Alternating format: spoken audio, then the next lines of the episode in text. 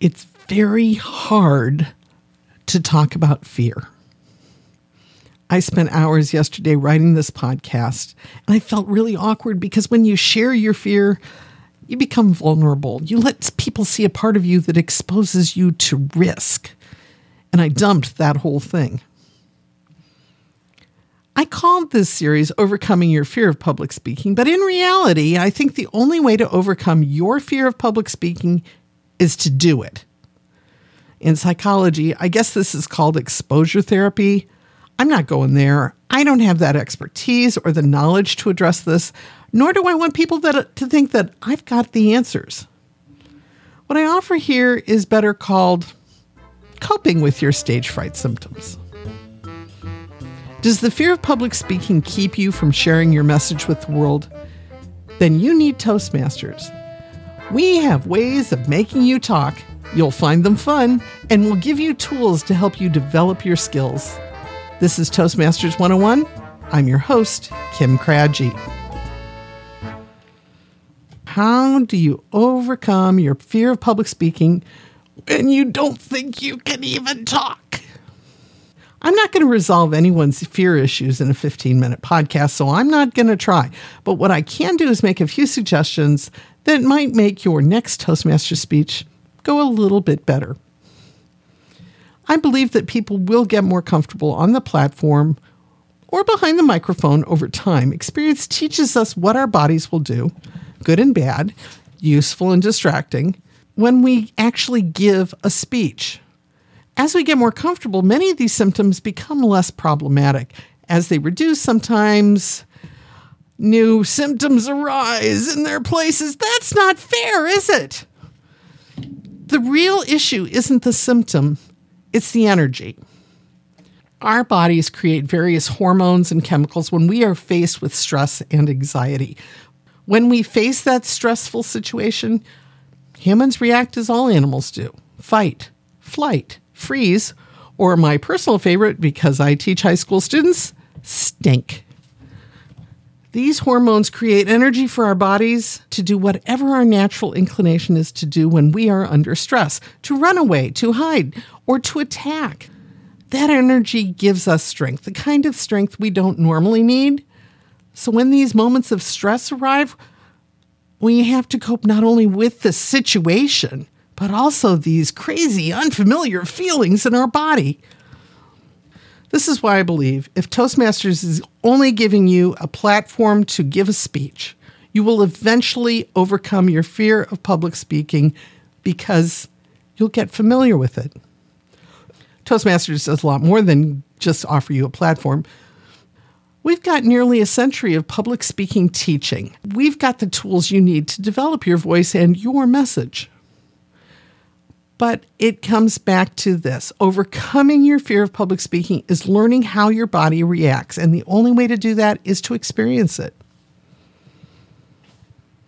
Have you ever seen a baby put a piece of lemon in their mouth? I did this to all of my children at one point or another, often because they'd had any other foods. They would grab it and shove it in their mouths. And just when the sour juices filled up their throats, they would make the cutest little faces, but they wouldn't take it out of their mouths. Even though the flavor was so strong, they were not giving it up. It was new, it was exciting, it was something extraordinary to them. To us adults, a full wedge of lemon would be probably intolerable, to, but to a baby, it was a new taste and a new sensation, and they were going to hold on to it. I think that's a rich metaphor for how some people take to public speaking. It may be really strong and sour, and it does things to our faces, but we're not giving up. I fit in that category. For others, the stress of public speaking gets mixed in with the unknown and horribly disconcerting reactions to their body to that stress. So let's pull these apart just a bit so you can decide for yourself what you're really reacting to. There's fear of the crowd. Being afraid of what a group of people might do to you, that's a justified fear. There's the fear of the shaky knees. That's your body's reaction to hormones in your system. Don't be afraid of shaky knees. It's a symptom. It's not something to be afraid of. Fear of being mocked? Totally justified. Fear of passing out? Okay, I know that sounds justified, but it's really just a physical reaction that you don't need to fear. You just need to cope with it. See, public speaking is truly an interaction with other people. Separate that from how your body reacts, and you'll have the most important key to overcome your initial reaction to stepping up for a speech. For the record, I have never seen anyone faint when giving a speech at Toastmasters. I've never seen anyone in real life faint when giving a speech.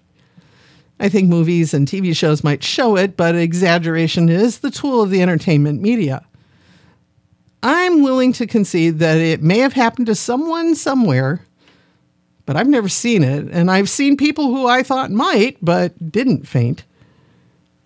So let's talk about how to cope with a couple of symptoms you might face, in particular, your voice.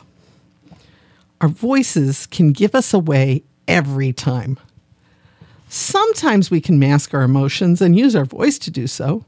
We raise our glass and say a happy cheers at the wedding when we're pretty sure that this champagne is being wasted because this marriage is doomed. We make it sound like we mean it when we are toasting the new couple, regardless of our interior thoughts. But when coping with a stage fright symptom, we feel like we are at the mercy of our throats. Do you know how the human body produces our voice? We breathe in air. And as we breathe it out, the air passes through a space called our voice box or our larynx. There are two vocal cords that vibrate. Those sound waves echo in our throats, in our mouths, in our sinus cavities, in our skulls, and they come out in a unique way that produces your voice. Often stage fright symptoms show up in this pulmonary, this breathing system. We have a hard time breathing. We feel like our throat is closing up and we can't speak. When you think about that, it does make a weird kind of sense. If your brain thinks you're in trouble, it's going to stop you from speaking. You need to get out of here and not stay around and say something and make it worse. Maybe what your brain is preparing you to do by sending signals to release adrenaline in your system. At a Toastmasters meeting, nobody is going to attack you. We're here to support you, and I think you know that. You know you can get up and speak. But now you've created a situation where your half of your brain is saying, "Get out of here," and the other half is saying, "Go ahead and speak," with the other. No wonder people say they can't think when they get on stage. When you deal with breathing and voice issues in overcoming your fear, I think there are a few things that you can do that will help you cope and give you more confidence. Number one, stand up straight. That study reported in the most watched TED Talk ever about power positions. Well, it turned out to be questionable, but we're not talking about power here. We're talking about control. Stand up straight means your shoulders down and back, your head high. This position opens your throat. It extends it and will impact the resonance of your voice. You will sound stronger and louder. Posture does have an influence on yourself.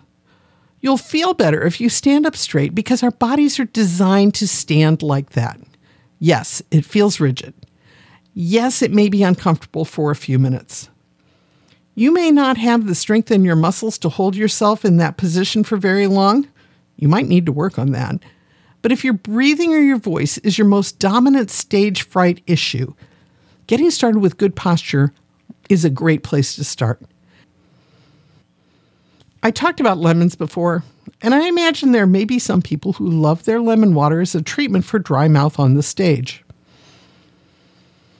Personally, I think a bottle or glass on the stage is a very dangerous thing for a speaker. It's a bad prop. It's a signal to your audience that you are nervous because they know that feeling of dry mouth. They recognize it. I have two suggestions for dry mouth, and neither of them are on the stage. Number one, eat a green apple before you go up to speak. The power of the sour will make your salivary glands go into overdrive. They can't stop themselves. Spit happens. An apple has many virtues. Remember, an apple a day keeps the doctor away. But mostly, you just can't have a dry mouth when you eat a sour apple. You might take it a step further and want to go with lemon. I personally find that lemon makes my mouth pucker, which makes it harder to speak. Apples provide that quick shot of natural sugar. That helps me to get the energy I need because fear depletes us fast.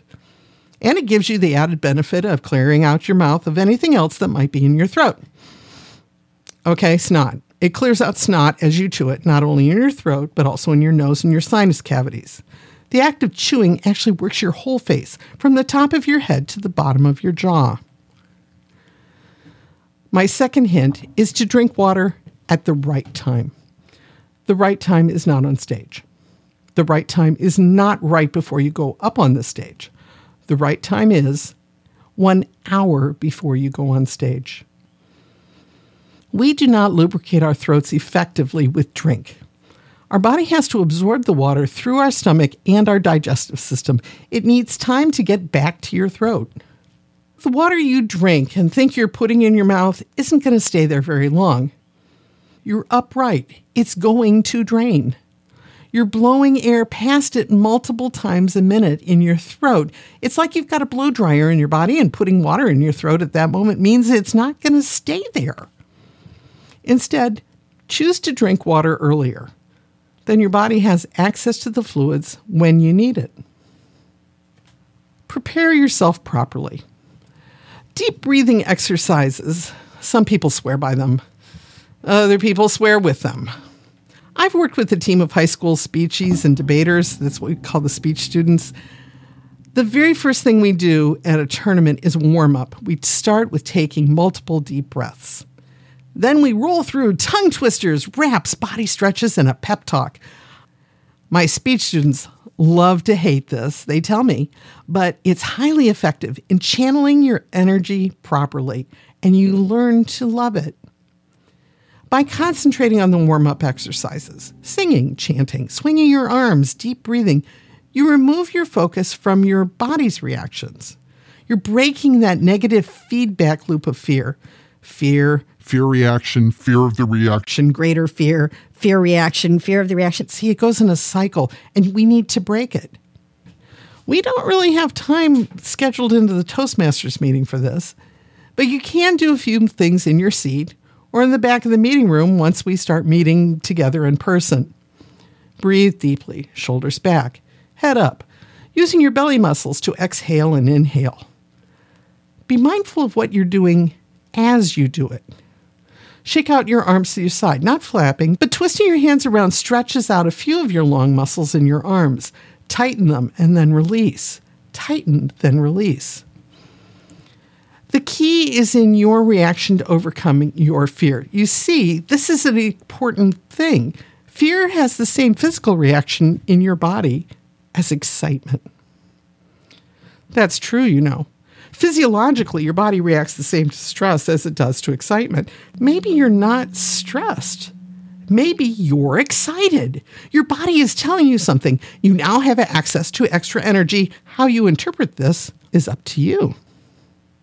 Reframing your mindset will help you overcome most of your stage fright. And I say that with ten years of Toastmasters behind me, so you could rightly say that that's not very comforting to you as you get started, and I get that. But for many people, it's your interpretation of your body signals that determines whether you're going to enjoy the speech-giving experience or be terrified by it. Or you could just ignore your feels altogether. Do it anyway. You may hear this called put on your big girl panties or suck it up and do it. This is all very personal. My stage fright symptoms may not be yours. The only way to truly deal with them, and this is really scary, I know that, is to find out what happens when you step up on the stage. You can't predict it. You have to experience it. And as you experience it, you'll know what you need to find to cope with. You will get better with more stage time. I promise you, you will. Overcoming your fear is directly related to how many times you get up and speak in front of others. You can do it.